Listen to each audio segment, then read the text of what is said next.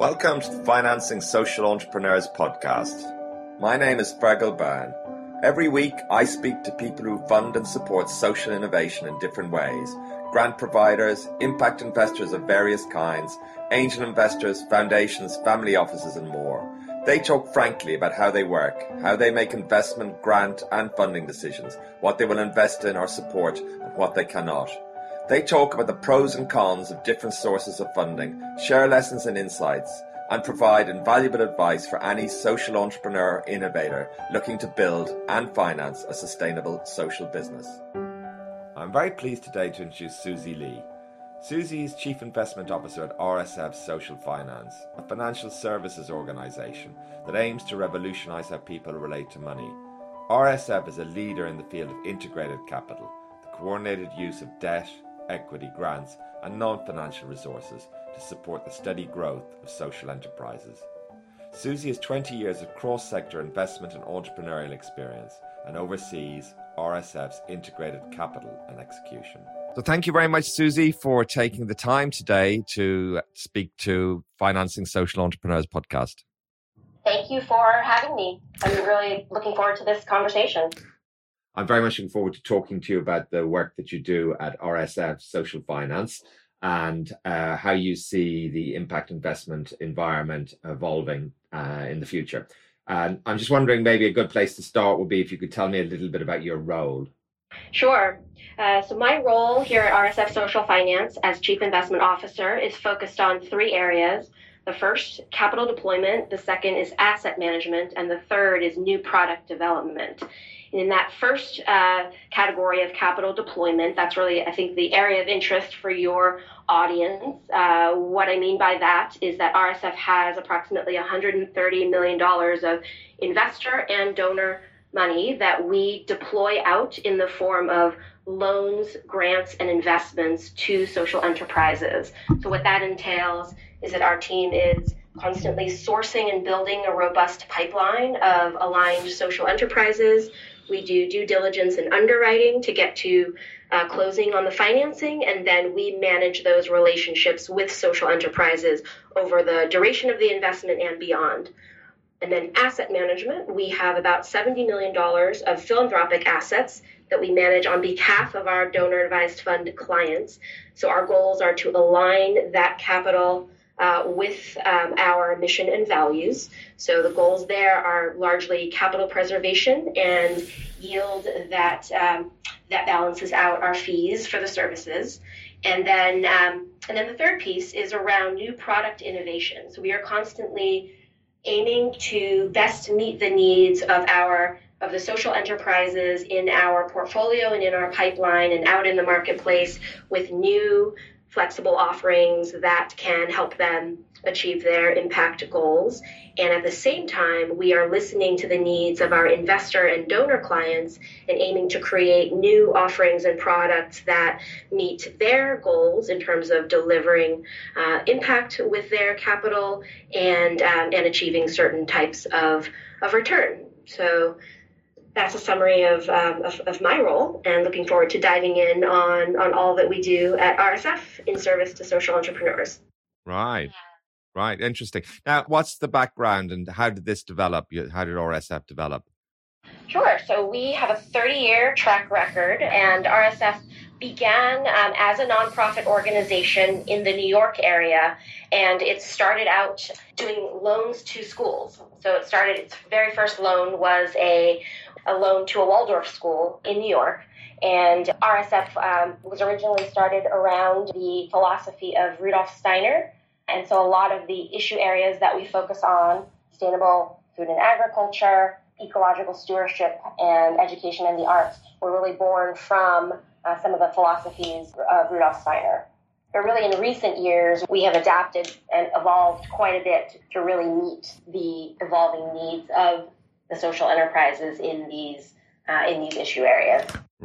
Can you talk a little, Susie, about RSF's approach to financing social enterprise? RSF, I think, is unique in the social finance space in that we are principally a lender, uh, and so the marketplace in which we operate, we're often competing either with commercial banks, and so social enterprises are really eager to work with us because they want to align their uh, sources of capital with their values and with their mission. And we also partner with other values aligned and mission aligned um, lenders, such as community banks or CDFIs. And what we are increasingly able to do in terms of what, what is occurring in the, the marketplace, oftentimes social enterprises, when they need to raise capital to grow, there's such a culture, especially here, we're based here in Silicon Valley, there really is a culture around um, venture financing as really the path for growing a social enterprise. And in fact, it's not always the best path for, for all companies. And so when um, companies have business models that, that qualify them to raise debt to finance their growth, we can help to educate them about uh, the benefits of raising debt capital to help grow their business. Um, we can we help advise around the appropriate mix of capital, and really we take a, a relationship based approach and a partnership based approach to financing social entrepreneurs.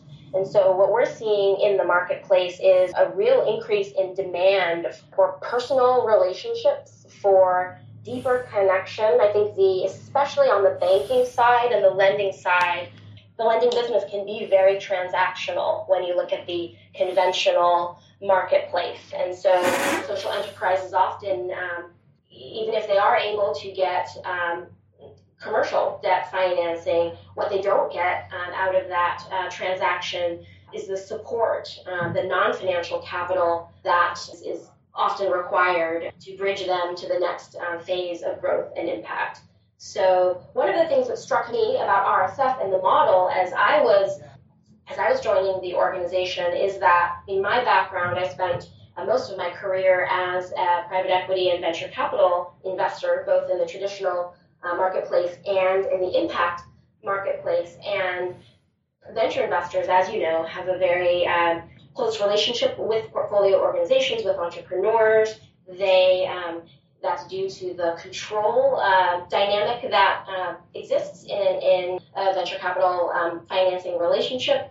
And so RSF very uniquely utilizes uh, debt capital, uh, which is often beneficial to a social enterprise because they're not giving up uh, ownership in the company, and yet has a a, venture-like um, relationship approach um, and a hands-on partnership approach to supporting that social enterprise. So that's very unique in that typically the kind of human capital, uh, the kind of access to networks and community is often uh, correlated in the mainstream marketplace with a control equity investment relationship. And RSF actually takes the positive elements of a venture financing model in terms of deep engagement uh, with the social entrepreneur, uh, connection to network and community and non-financial uh, tools, and and yet uh, the, the type of financial capital we provide is oftentimes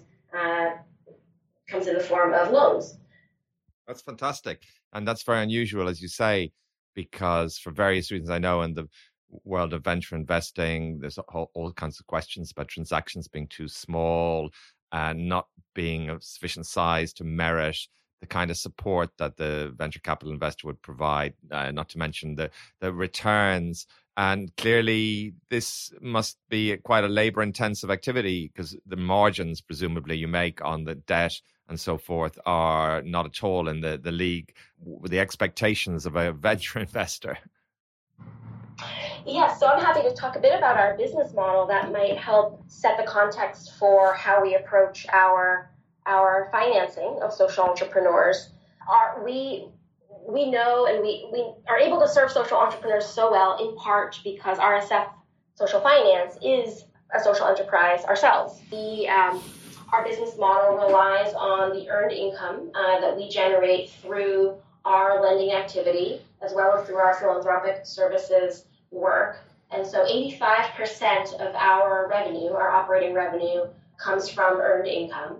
And the balance of that, 15%, uh, we raise through philanthropic contributions um, to our core operating uh, activity. Now, what kind of uh, philanthropic capital is this that you access? The majority of our clients are high net worth individuals who are aligned with our mission and provide uh, gift capital for our operating support. They also often engage across our other products and offerings. So a, a donor to RSF um, might also have donor advised fund accounts uh, with us. Uh, and they might also be investors in our social investment fund or our shared risk loan funds. So that's the a typical client profile is a high net worth individual uh, working through their family office to engage deeply with RSF across our integrated capital offerings.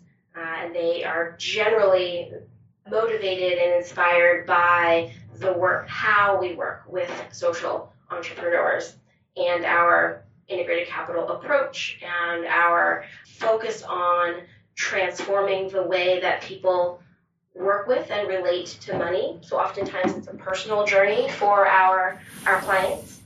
Uh, and in addition to high net worth individuals, we also do have uh, institution, some institutional support on the philanthropic side. The Heron Foundation recently made a lead commitment uh, of one and a half million dollars uh, into our growth capital campaign, which will help fuel R&D and innovation and uh, continued new product and new program offerings that RSF can uh, that RSF is developing uh, in support of our mission. The Financing Social Entrepreneurs podcast is brought to you in collaboration with Echoing Green. Echoing Green drives social progress further, faster via its Global Social Entrepreneurship Fellowship, now running for 30 years. Echoing Green's new impact investment program aims to bridge the gap between impact investors and social entrepreneurs. To help social entrepreneurs better access finance to build stronger, more resilient social ventures. You can find out more at echoinggreen.org. You mentioned integrated capital and i and this is something that comes up again and again and i know this is at the heart of what you do can you talk a little bit about that, what it means, and how it informs your business model and how you go about your the way you do business? So RSF's integrated capital approach is core to our strategy of delivering impact and catalyzing change through social entrepreneurs that we fund.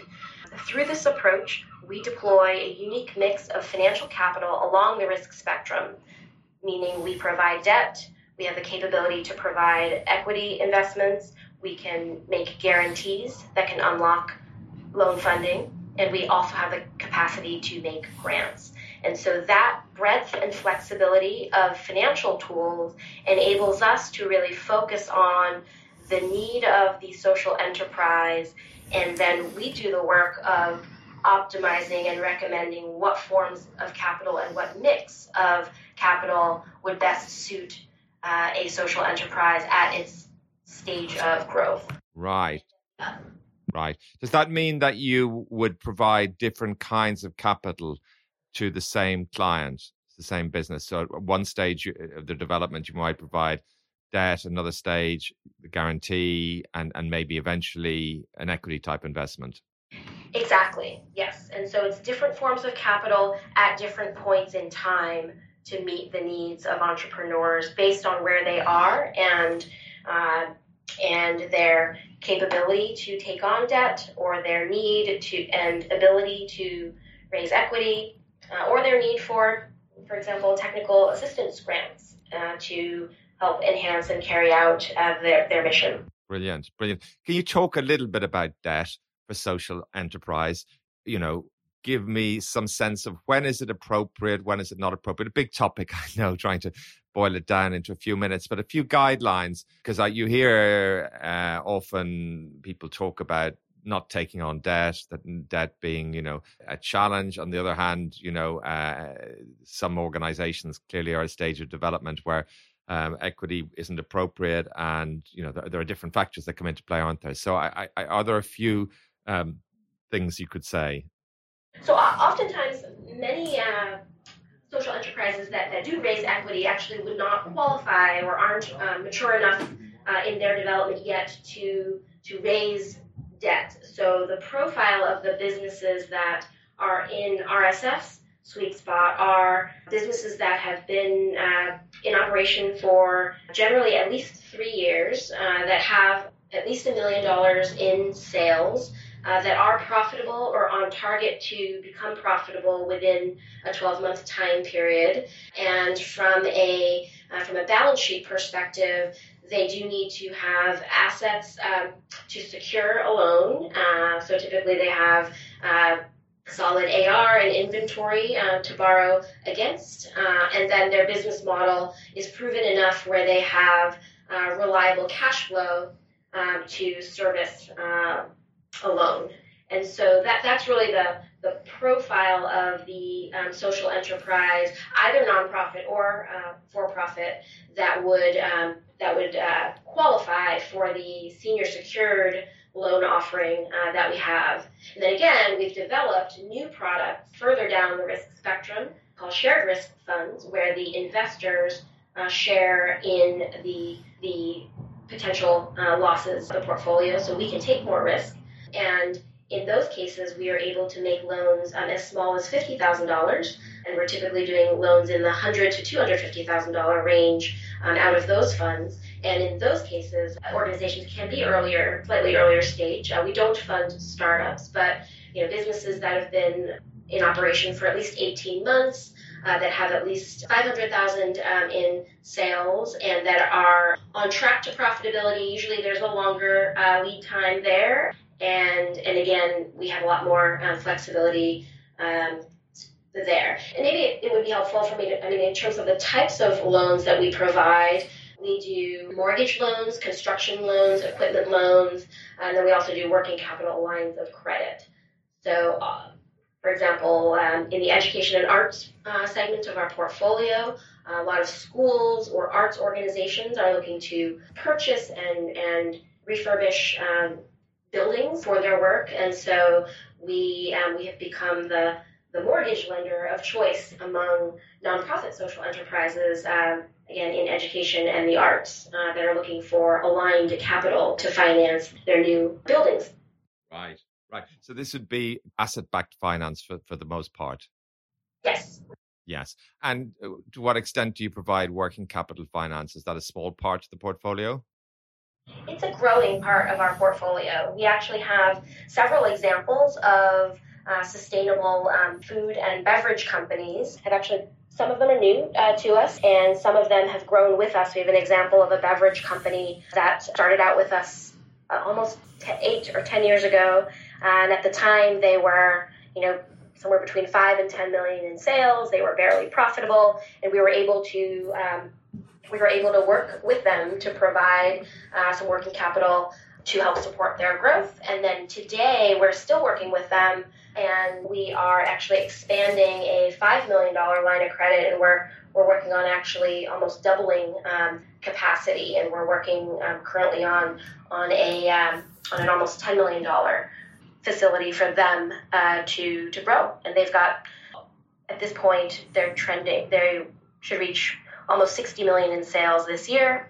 They've healthy profitability and they have really deep supply chain impact uh, uh, in terms of where they source ingredients from. So they're focused on they're focused on fair trade and fair, fair wages to, to the farmers, um, and also uh, on uh, environmental uh, restoration of rainforests in the areas in which they source. Right, right, yes.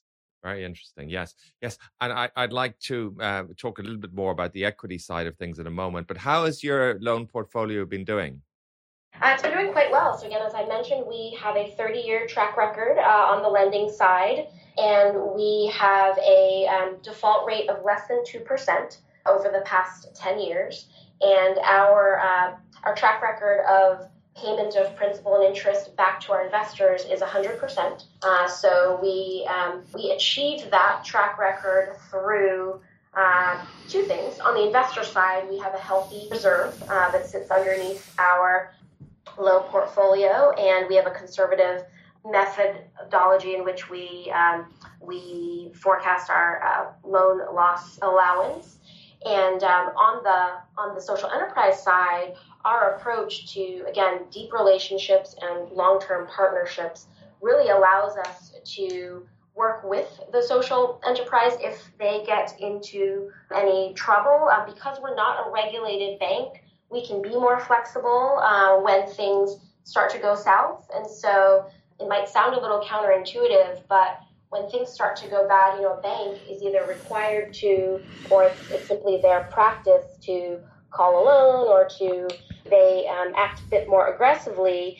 And um, when you look at the financial outcomes, if you give a, a company um, a little more time and if you can patiently work with them and work through uh, whatever uh, business cycle um, issues they might be facing, the outcome is often uh, more positive in the sense that our, our repayment um, rates on loans that um, are in our troubled uh, loan um, portfolio uh, is actually quite quite good. And so, right, yes, as a way in which our relationship based financing really pays off in terms of of uh, performance. Right, that's very interesting. So you'd say that there's clear evidence that when uh, on balance uh, in in the portfolios you say of of, of uh, organizations of troubled you know in a troubled financial situation that helping helping them giving them a bit more time and supporting them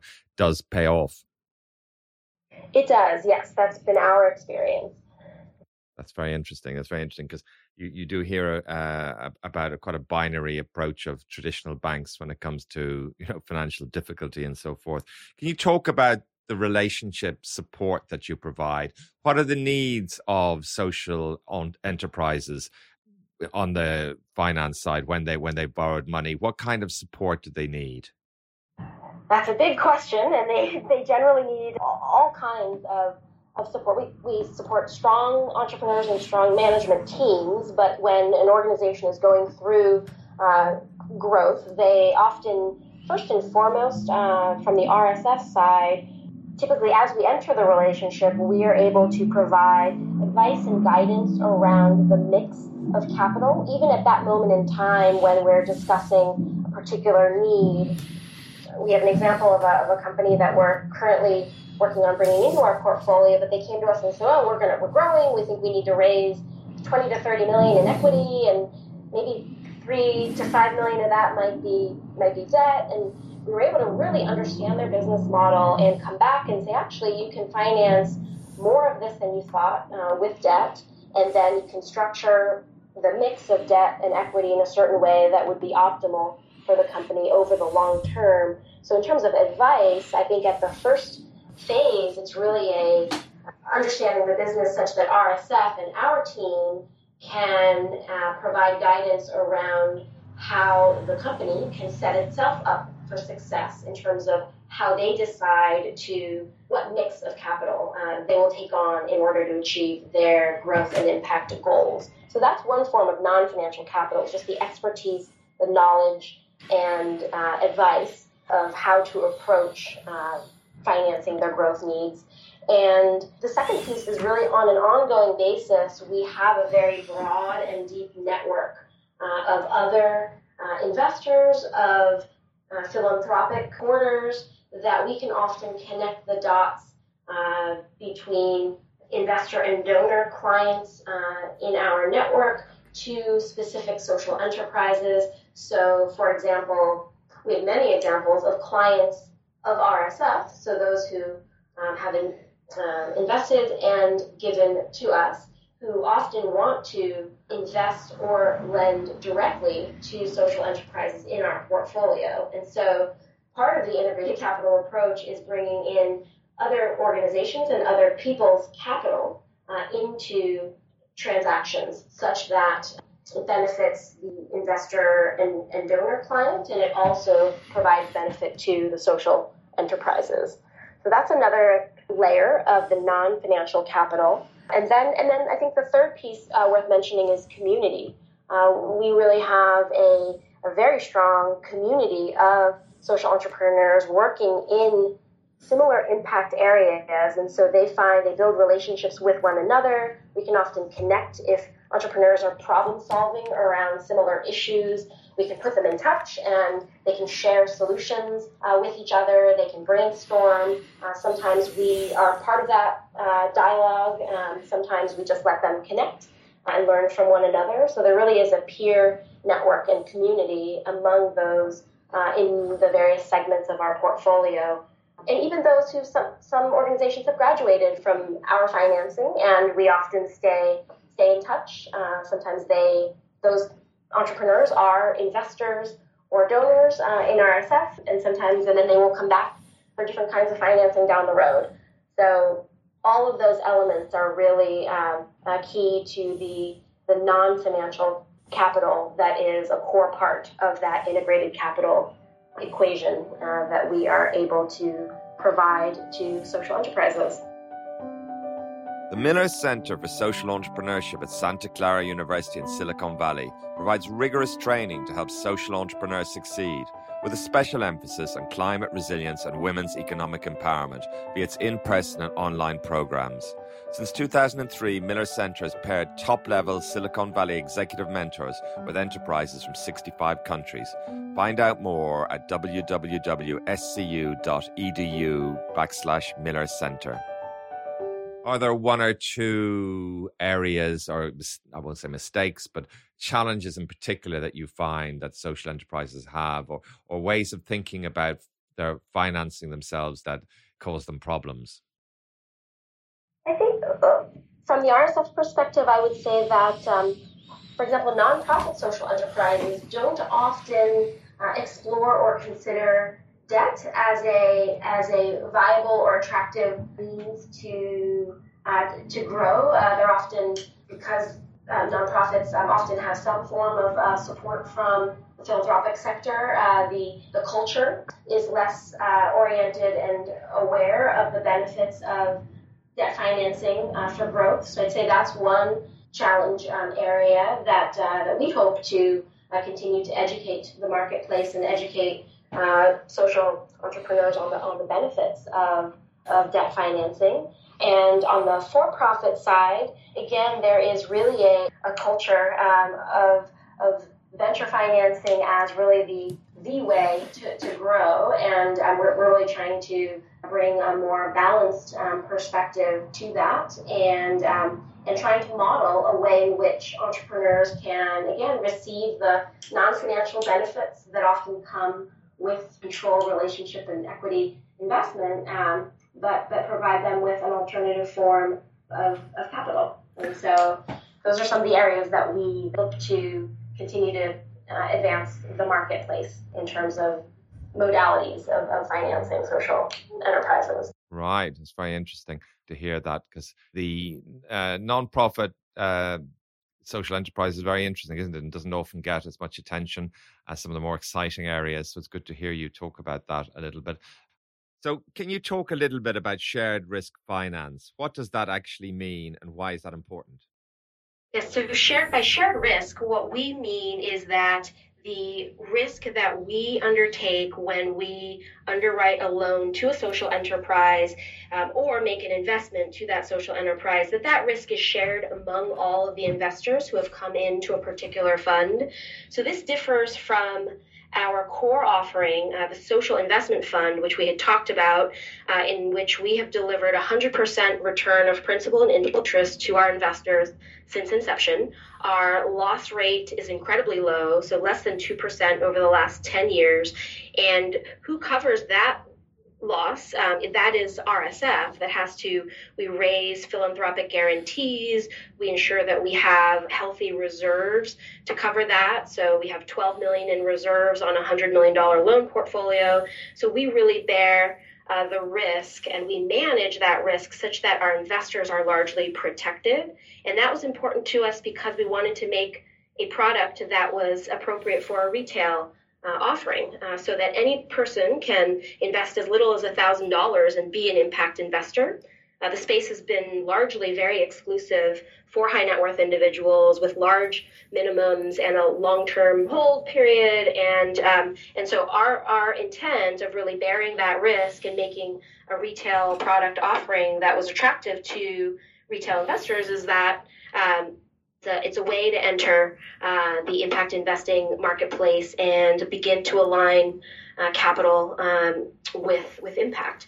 And so where we're going with these shared risk funds is that we are looking to again push the envelope of where RSF can take more risks in lending to and investing in social enterprises and bringing in investors into these products where they really want us to take more risk to innovate and they're willing to to take losses with us. And so we have um, two thematic funds uh, that are in this shared risk category. One is focused on food systems transformation, and the other one is regenerative economy.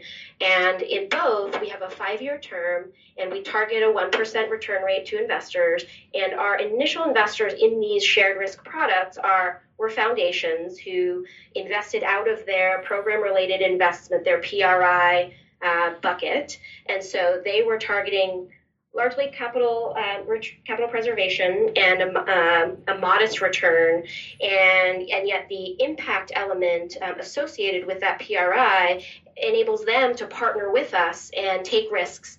Uh, and it's okay if we lose some of that capital in service to trying to come up with new products and offerings that will work in the marketplace that will enable social enterprises earlier and more and higher on the risk spectrum to receive needed capital at critical points in their growth and their impact journey. So that's really the concept behind the shared risk funds that we offer.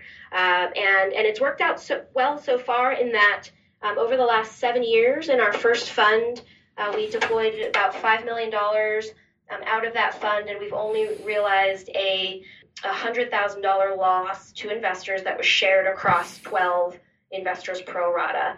And the feedback we received was that they want us to take even more risk uh, and, and really move the needle uh, in service to social enterprises. And they're in it in order to help us push the boundaries and um, and again uh, go earlier and, and take more risk. So we're really early in, in this concept, but ideally we want to be able to do riskier investments and um, prove what works and then raise additional capital um, that's structured and aligned with the needs of the investor and the needs of the social enterprise. Right, right. Fascinating. Very innovative. Great. And one additional concept that I thought could be interesting to your audience is the concept of trust based underwriting, which is related to shared risk in that um, given our relationship based approach to financing social enterprises, we really value uh, the deep relationships that we build over many, many years with social enterprise clients. And out of our collaboratives, the philanthropic capital that we've raised, we're piloting a concept where we provide a benefit to certain social enterprises that have been in our portfolio for a long time. Many of them, as I mentioned, have deep impact globally through their supply chains uh, based on where they source from. And we have one recent example where we were able to utilize this trust underwriting concept uh, and through a, an organization called Equal Exchange, uh, which has again been a client of RSF's for a long time. We know them really, really well, and they know their suppliers really well. And so we're utilizing the trust that we have in Equal Exchange as a, as a client and the trust that they have in their long term uh, suppliers. And we were able to make direct loans and grants to three uh, coffee cooperatives in Chiapas, Mexico which is a very rural region in Mexico, very hard. Um, it would be near impossible for a U.S. based lender to uh, to do the diligence uh, required to fund those cooperatives directly. And yet, through our partner, Equal Exchange, they have a long-standing relationship um, a, with these cooperatives, and so we were able to utilize that trust that they have uh, and the business relationship they have. And we were able to fund um, almost $200,000 in a mix of loans and grants, again, to these three cooperatives who are really working on um, getting through uh, the coffee rust, um, the coffee rust. Um, uh, blight that occurred several years ago, and these, these coffee producers are really working to uh, to become more resilient uh, against um, future uh, future disruptions. And so our technical assistance was critical, and uh, the type of loan that we were able to provide was also something that um, is a gap in the capital uh, marketplace um, to these types of, of cooperatives. And so we see trust based underwriting, the ability to utilize and capitalize on uh, the relationships that we have with our long-standing social enterprise clients as a way to uh, to really expand uh, what we're able to fund and the types of social enterprises that we're able to fund. And, this isn't a new concept. I mean, when you think about the history of microfinance, you think about group lending and and how microfinance institutions, for example, are able to uh, underwrite and provide loans to people who do not have um, docu- you know, the traditional um, documentation required or credit history required for loans. I mean, this is a very similar concept, just applied in a different context. So we're looking to take that innovation that's worked uh, in other parts of the social innovation and impact investing landscape and apply that um, to, to our context where our borrow our longstanding social enterprise clients are able to provide benefit to their suppliers and we are able to directly fund um, high impact, uh, in this case, um, coffee producers and cooperatives in Mexico uh, in a way that um, that we wouldn't otherwise be able to do were it not for this uh, this concept of trust underwriting. Right, very interesting, very interesting. Thanks, Susie. Um, I just wondering, you talk a little bit about the kinds of equity finance you provide, and uh, presumably that's a growing or something you've been doing more recently you can talk about the thinking behind that and where you want to go with that? Sure. So yes, that uh, our capability to make equity investments is is newer, and uh, certainly that was one of the reasons why uh, I joined RSF. And one of my uh, priority areas is for us to prove our philosophy and our hypothesis and our model that we've just discussed here around the integrated capital approach. And we see the philanthropic uh, collaboratives that I mentioned as um, essentially as a pilot, a means to test uh, uh, RSF's role in in being an equity investor and in bringing in others in our network into equity uh, transactions. And as we build a track record over the next few years, our goal is to then develop and launch the appropriate new products that would complement our, our current toolkit.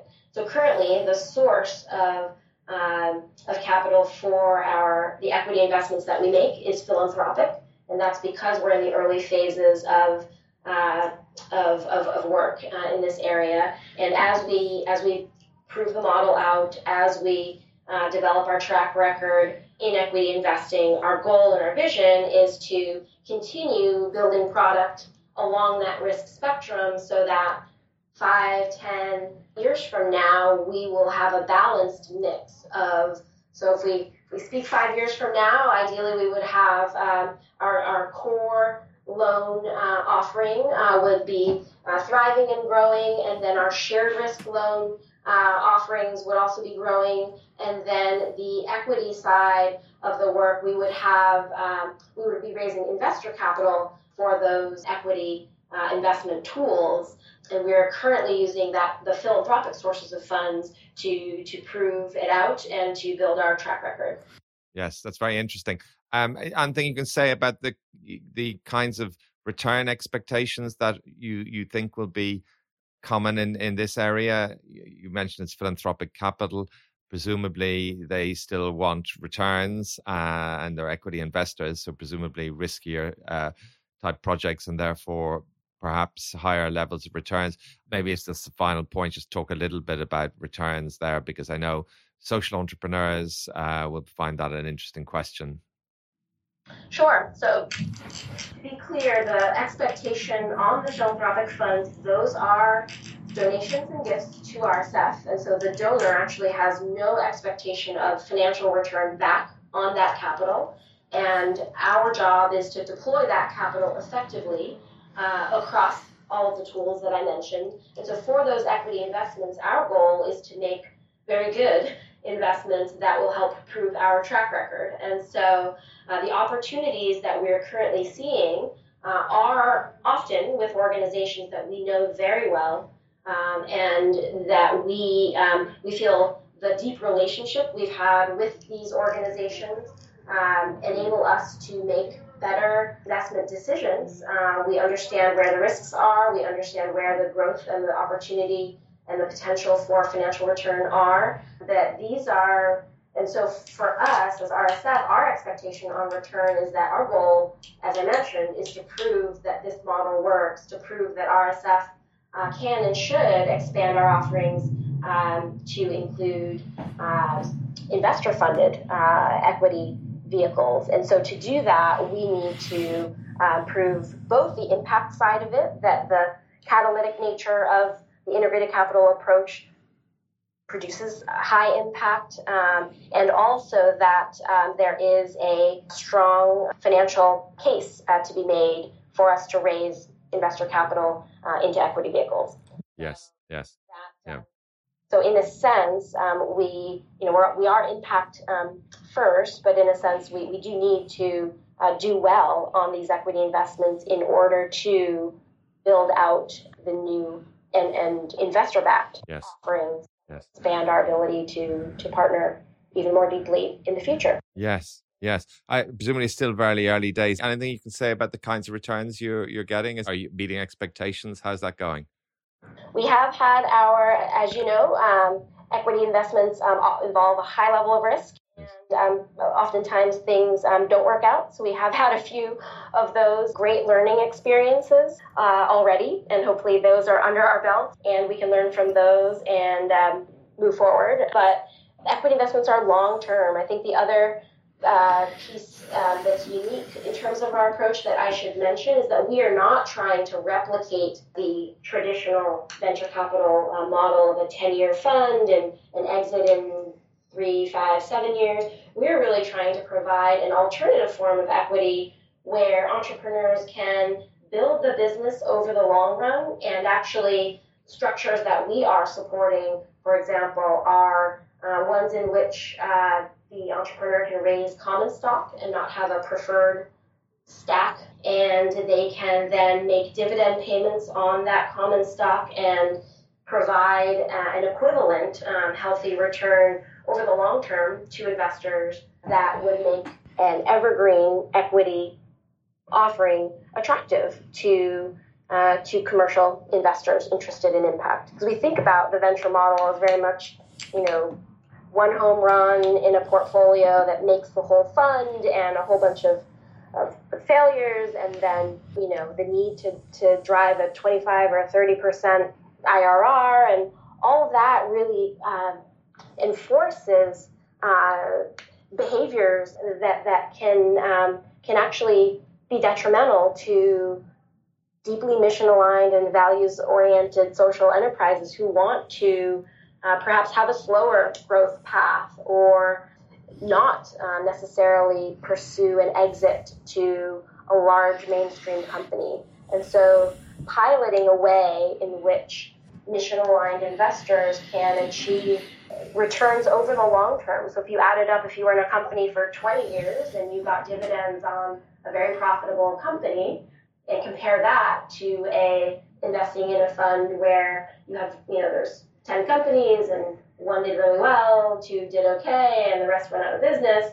Uh, when you look at the impact uh, from a social and environmental perspective of that model, there are a lot of challenges there. Um, and when you look at the impact um, that providing a mechanism for social enterprises to, raise equity, uh, but not be forced to pursue excessive levels of growth or be forced to uh, spend two to three years finding an appropriate acquirer, perhaps when they're not ready. I mean, these are all the things that we are trying to problem solve around, and we're trying to provide, create an innovation uh, in the marketplace that uh, that opens up um, new doors for social entrepreneurs to think long term, uh, build businesses um, for the long run, and um, and again not be constrained by the uh, traditional model of, of a, of a 10 year fund that requires uh, companies to exit uh, in a short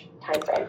Right. That's a great vision, Susie. And I know that uh, is often the case as well with the stock market that you see family businesses, for example, that are privately owned can make different investment on different horizons, longer term considerations, and often do uh, better financially because they can take that longer term perspective and shorter term dynamics can be adverse. My question, I guess, as a final question, are there investors you think that would be interested in that or are willing to take that long, very longer term horizon? What's your sense at the moment?